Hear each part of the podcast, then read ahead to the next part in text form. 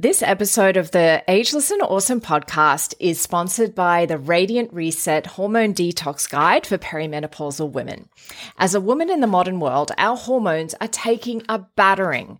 They're impacted by the food we eat, the toxins we're exposed to, such as when we eat out of plastic takeaway containers, or even worse, reheat food in them. Please don't do this. If you're handling EFTPOS receipts, filling the car with fuel, eating non organic produce that hasn't been washed effectively, plus Plus, so much more things add to our toxic load every day.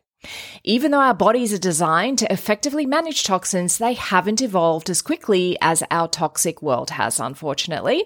So our body does need support. Symptoms such as stubborn weight gain, fatigue, disrupted periods, irritability, and gut health issues can be a sign that you'd benefit from a gentle detox. And that's why I developed the Radiant Reset Hormone Detox Guide for Perimenopausal Women.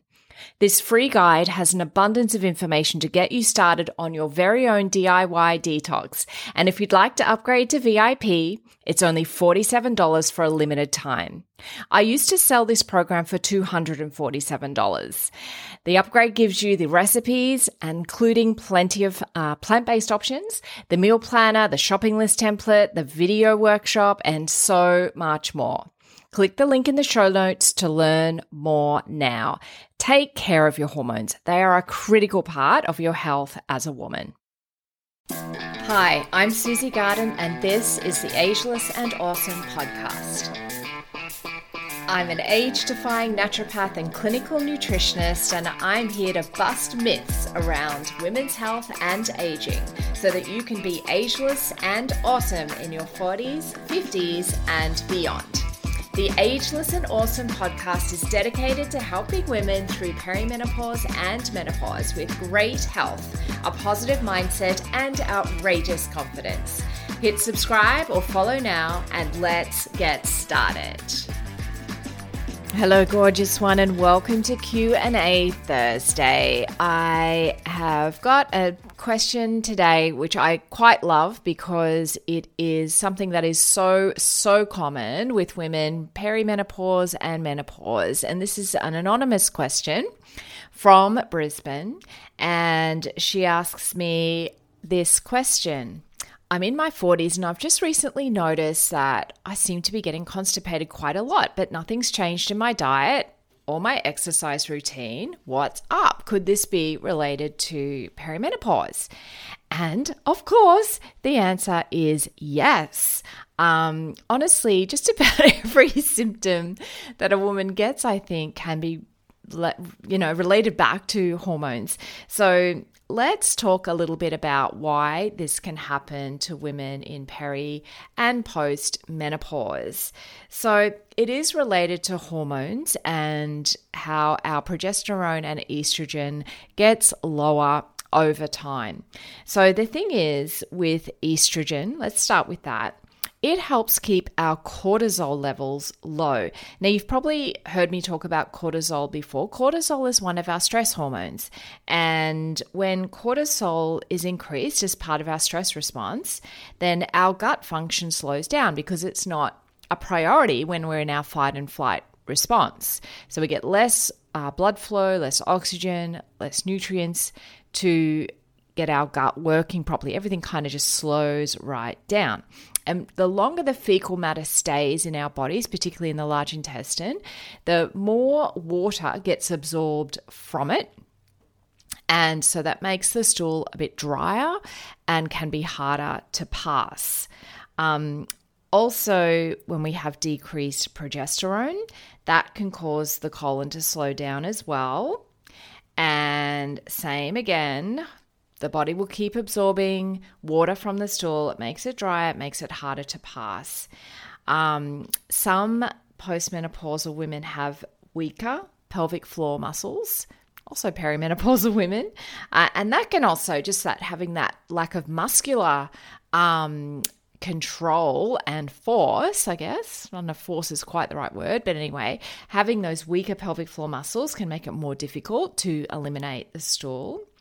Um, also, often when women are getting into their 40s and 50s and beyond, sometimes medications need to come into play for various reasons uh, such as hypertension, for example. Uh, some of the um, medications for anxiety and depression can also cause um, the bowel to slow down and cause constipation as a side effect. Even things like iron. A lot of women are getting iron deficient, and iron can also cause constipation.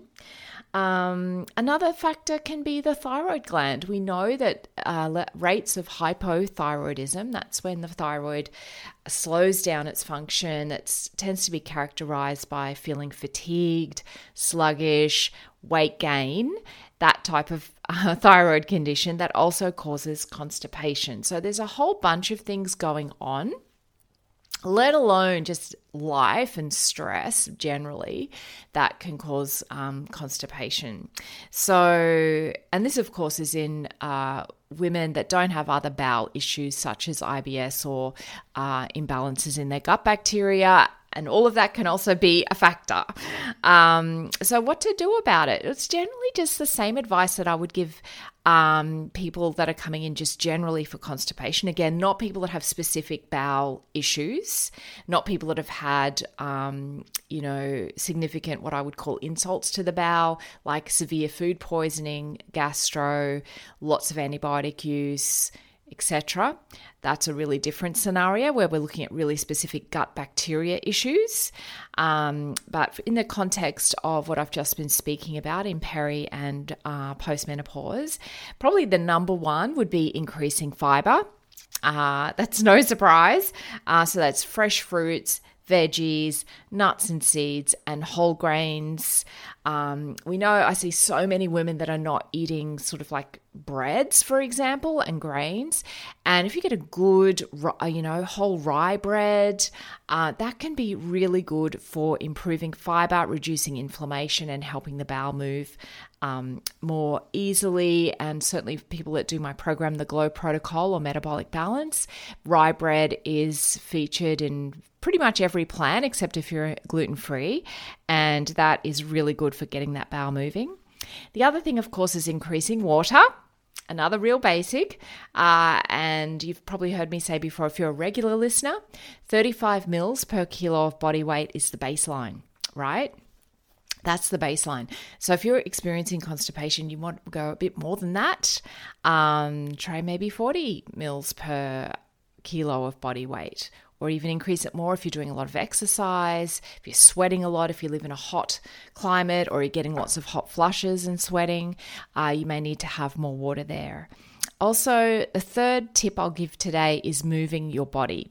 So, a lot of us are sitting a lot. I know I sit a lot, um, and I really have to force myself to make sure I'm doing enough movement in a day. So, I'm lucky enough to have a sit stand desk, and I notice when I'm standing that I'm moving a lot more. I'm stretching because I'm, you know, a bit of a fidgety person and being a yogi i think too you just i just love stretching so i'm always moving quite a bit and i'm doing twists and all that sort of thing when i'm standing up and that helps a lot. Also, um, I do reformer as I've I've talked about before, but yeah, making sure you're moving your body. You know, walking is enough um, getting your steps in, aiming for 10,000 steps a day if you're not. Because a lot of us, as we, you know, are busy in life, we're not doing as much exercise as um, we could be or should be. And, you know, it doesn't have to be formal exercise either. Just as I mentioned, going for a walk, walking the dogs, dancing. Uh, even if you don't have anywhere to go dancing, just throw a song on in your in your room and just dance to that alone. it's a lot of fun. It lifts your mood, and it can be good for just getting things moving. Um, probably my final tip is just some abdominal massage. Uh, you can just do that. Make sure it's always clockwise nothing fancy. You can use, some people use some um, uh, massage oil to just make it more uh, easy to massage the skin, but that can help be helpful as well. You don't have to be too forceful, but that can be something also that is um, good to do. But yes, definitely linked into hormonal changes.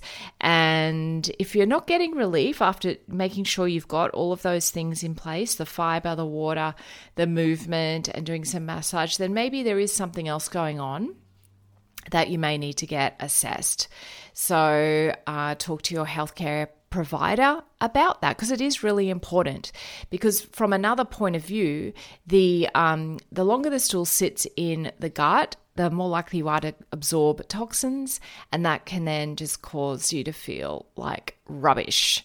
So, I hope this episode has been helpful. If you are finding things are slowing down a little for you in the bowel area, then it is something to really pay attention to and to actually start doing something about sooner rather than later.